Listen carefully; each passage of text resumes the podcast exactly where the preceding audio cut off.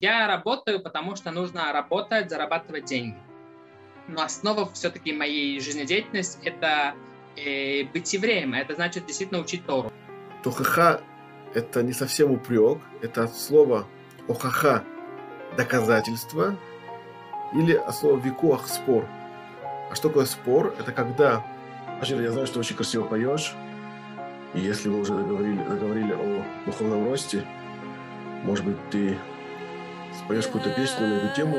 Когда я начал э, понимать, что за этим есть логика, эта логика не какая-то, которую придумали два года назад, три года назад, или просто общепринятая норма. Это логика, которая длится на протяжении тысячи лет. На прошлых уроках мы учили с вами притчу царя Соломона, где он от имени божественной мудрости обращается к трем типажам людей, к наивному, к насмешнику и к глупцу, и говорит, до каких пор вы будете любить наивность, возжелать насмешки и ненавидеть разум. И в, следующем, в следующей притче он продолжает обращаться от имени божественной мудрости и говорит, чем можно себя наполнить. Ташу эль тохахати и не аби аляхем рухи одия дварай этхем. Вернитесь к моим упрекам.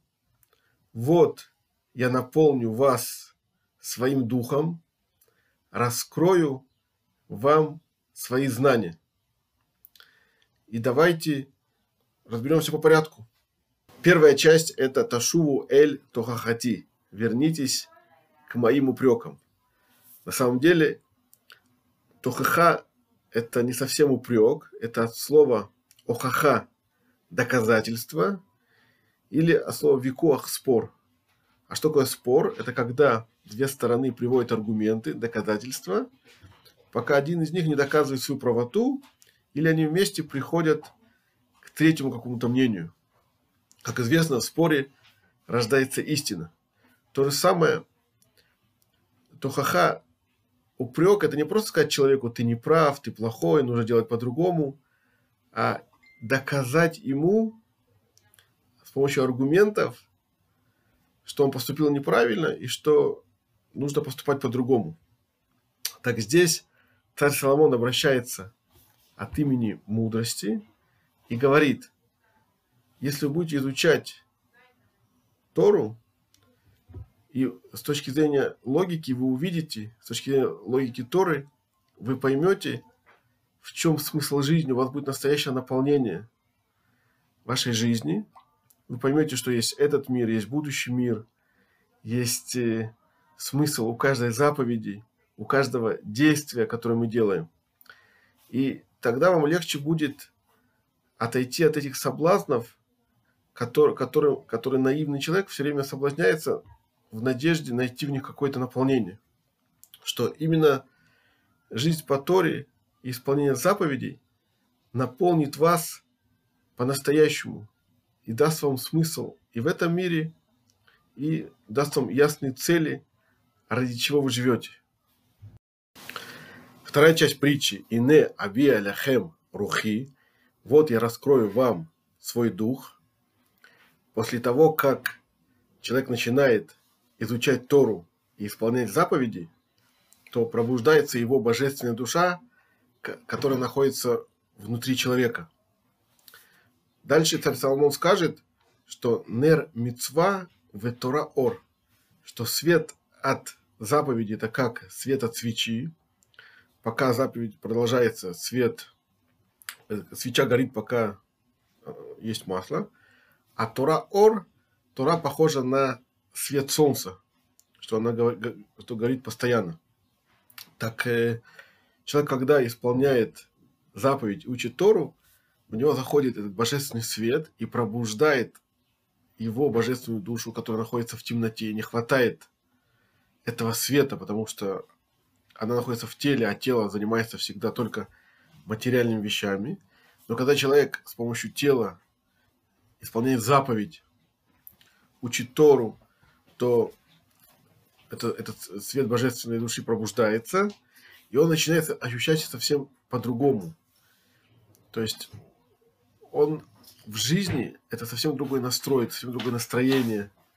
Это совсем другие ощущения жизни, ощущения мира. И, и у него появляется внутреннее счастье, внутреннее наполнение, которое, которое, от которого он радуется, и ему не нужно больше искать какие-то внешние насмешки, чтобы порадоваться, над кем-то посмеяться, кого-то унизить или, или да, над кем-то возвыситься. У него появляется внутренняя душевная радость, душевное спокойствие, ощущение цельности. И также объясняет Гаон Вильня в этом месте, что у него появляется Рог Всевышнего, то есть Дух Всевышнего – это помощь Бога в, в жизни. Потому что написано, что путем, который человек идет, Бог его ведет. Если человек идет э, путем, который Бог заповедовал, то, конечно, он помогает ему идти этим путем, и у него появляется чата дешмая, помощь с неба. И третья часть притчи, третье наполнение, которое дает мудрость, «Одия двора и тхем», я расскажу вам свои слова, то есть расскажу свои знания. Это когда человек начинает понимать Тору и видеть ее в своей жизни. То есть у него возникает гармония между тем, что он учит, и тем, как он живет, тем, что он видит вокруг себя. И в отличие от глупца, который ненавидит разум, потому что он не хочет менять образ жизни, когда человек доходит до этапа, когда он изучает Тору глубоко и видит ее в своей жизни, он, ему хочется учить еще, потому что это дает ему э, знание, понимание мира, в котором он существует, и приводит его к успеху во всех областях его жизни. И давайте поговорим с интересным человеком, обсудим все эти три этапа. Шалом Ашер, давно тебя не видел, очень рад тебя видеть.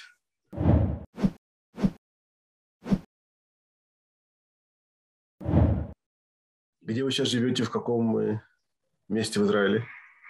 Мы живем э, в поселении Арбраха, это в Самарее, недалеко от города Ариэля и рядом с, ну, с гор, э, древним городом Шхемом.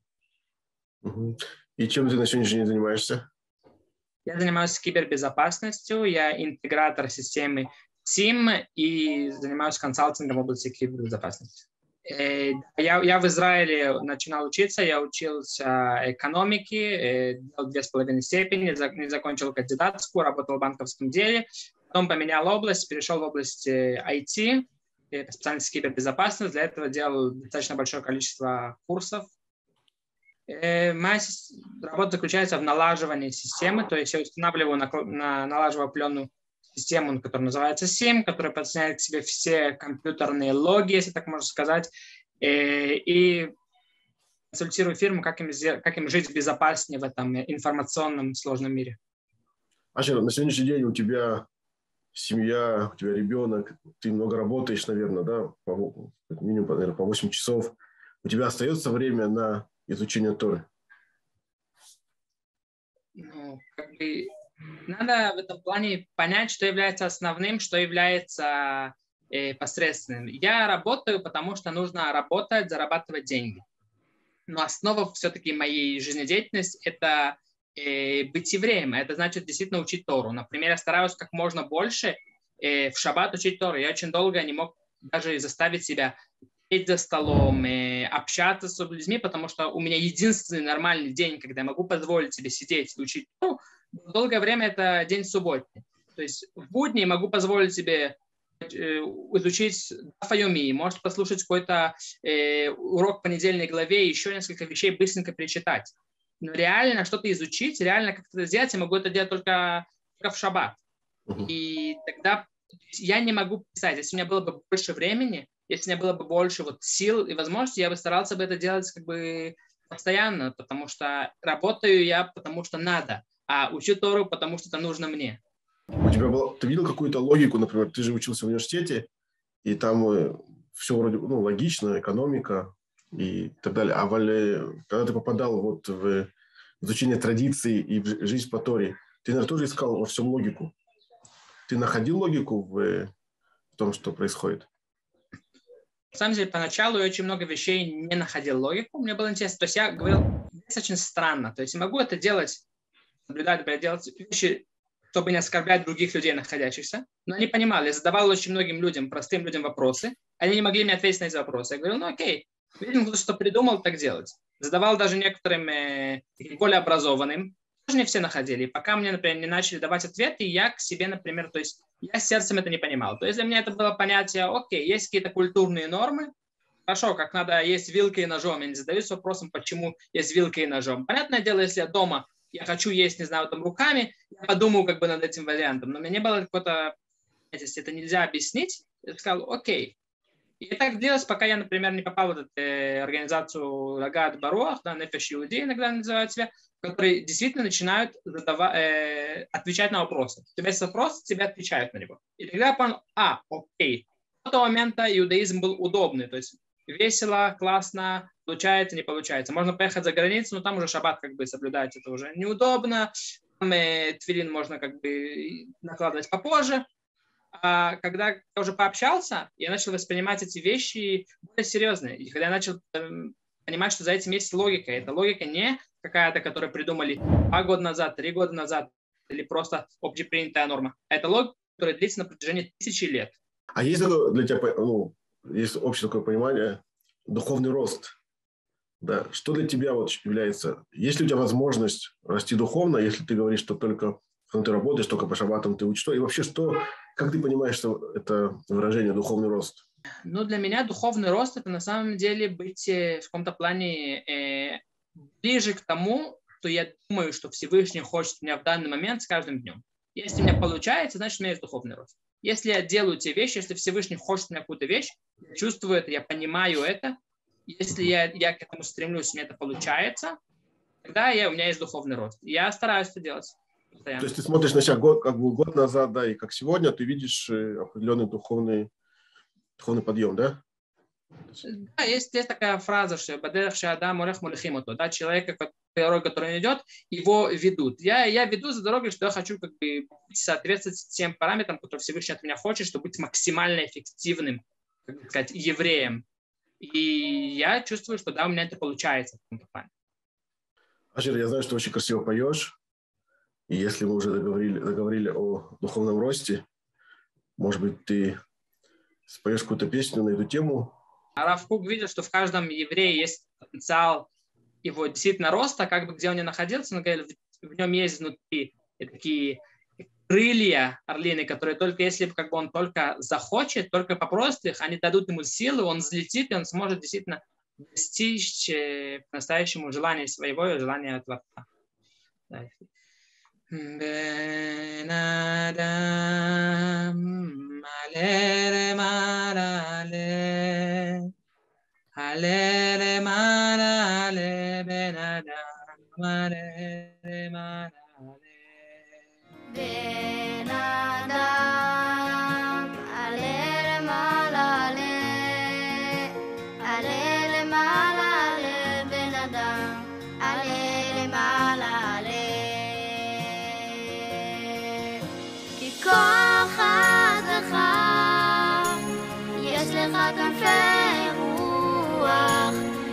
יש לך כנפי רוח, כנפי נשרים אמירים, אל תכחש בה, אל תכחש בה, וניקחשו לך, דרוש אותם, דרוש בן אדם, וימצאו לך מיד.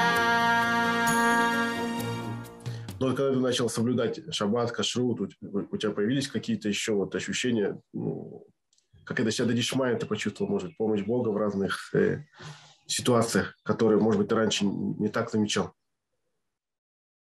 Э, я скорее почувствовал то, что не надо постоянно ждать того, что Бог будет делать то, что я хочу, а надо пытаться делать вещи, которые Бог хочет, и может в этом я пойму, что на самом деле есть вещи, которые я хочу. И это на самом деле было для меня кардинальным изменением, и он тоже не сразу наступил, когда я начал соблюдать. Ты потихонечку понимаешь, что у Бога есть какое-то желание, которое оно полезно и хорошо каким-то образом для меня. Может, я это даже не пойму. Таким образом, когда я делаю те вещи, которые Бог от меня хочет, я в итоге начинал сам этого хотеть. В отличие от ситуации, когда я говорю, ну, Всевышний, я хочу это, это, это, это, а, а это может быть вообще ненужным. И вот это осознание, на самом деле, действительно очень сильно поменяло мою жизнь. Потому что до того момента я ходил ко Всевышнему с вопросом «дай», «спасибо», «пожалуйста» и так далее. А после этого у меня было понимание, что Всевышний хочет от меня, чтобы я сделал для того, чтобы у меня, в принципе, было все хорошо, и для того, чтобы Всевышний, как бы, можно сказать, в каком-то плане додил со мной, чтобы Всевышний видел, что я живу так, как он хочет, чтобы я сделал. И тогда стала жить, как бы, скажем, намного проще. Ты стараешься э, всегда практически да, смотреть на изучение Торы, чтобы использовать это в, в жизни. И, в, и в э. Мусар, и Хасидут, и, и Талмуд. Да, я, мне, мне очень тяжело, когда, например, изучить, потому что изучить. Я очень стараюсь изучить вещи для того, чтобы понимать их, э, искать их место в реальной жизни. Даже если, например, сегодня они в каком-то плане не актуальны, да, скажем так, они вещи касаемых, например, храм, многие вещи по храму. Я пытаюсь найти, а как они сегодня связаны, например, с молитвой, как они сегодня связаны с некоторыми вещами, которые я делаю повседневно. Возможно, именно это или с событиями, которые происходят вокруг. И когда это приходит, то мне намного проще с этим жить. И да, я практик в этом понимании. Мне очень тяжело жить исключительно теоретическим знанием. Ну, мы знаем, что вообще не все же вышли из Египта, да? Э, только Хамушим Яцу, только, только 20% евреев вышли из Египта, а 80% то вообще остались э, и упали на 50 уровень чистоты. И Мушерабейну, сколько их уговаривал да, делать разные вещи – выходить, но многие настолько там уже погрузились в эту египетскую жизнь, что уже чувствовали себя частью египетского народа и не чувствовали, как бы, куда они пойдут сейчас вообще начать новую жизнь, в пустыню куда-то, в, в какую-то Эроскнан, в другую землю. Они ощущали себя египтянами и не вышли. Если можно, какую-то песню тоже спеть нам на эту тему. Я задаю песню на английском. Подойдет или на, на иврите? Да, на английском нормально. Да, на любом языке. Хорошо. Go down, Moses, way down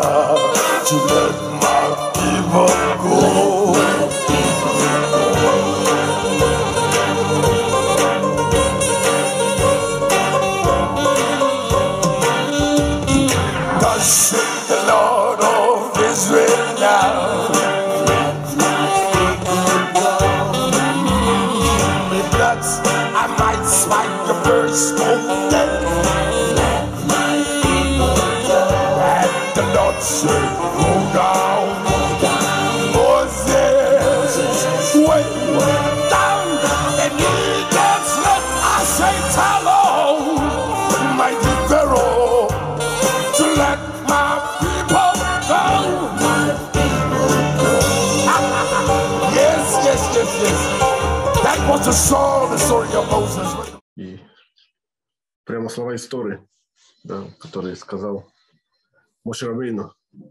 Ашер, напоследок, что ты хочешь пожелать нашим слушателям вообще и особенно в преддверии Песаха? В преддверии Песаха, Песах многие забывают, это еще также праздник весны.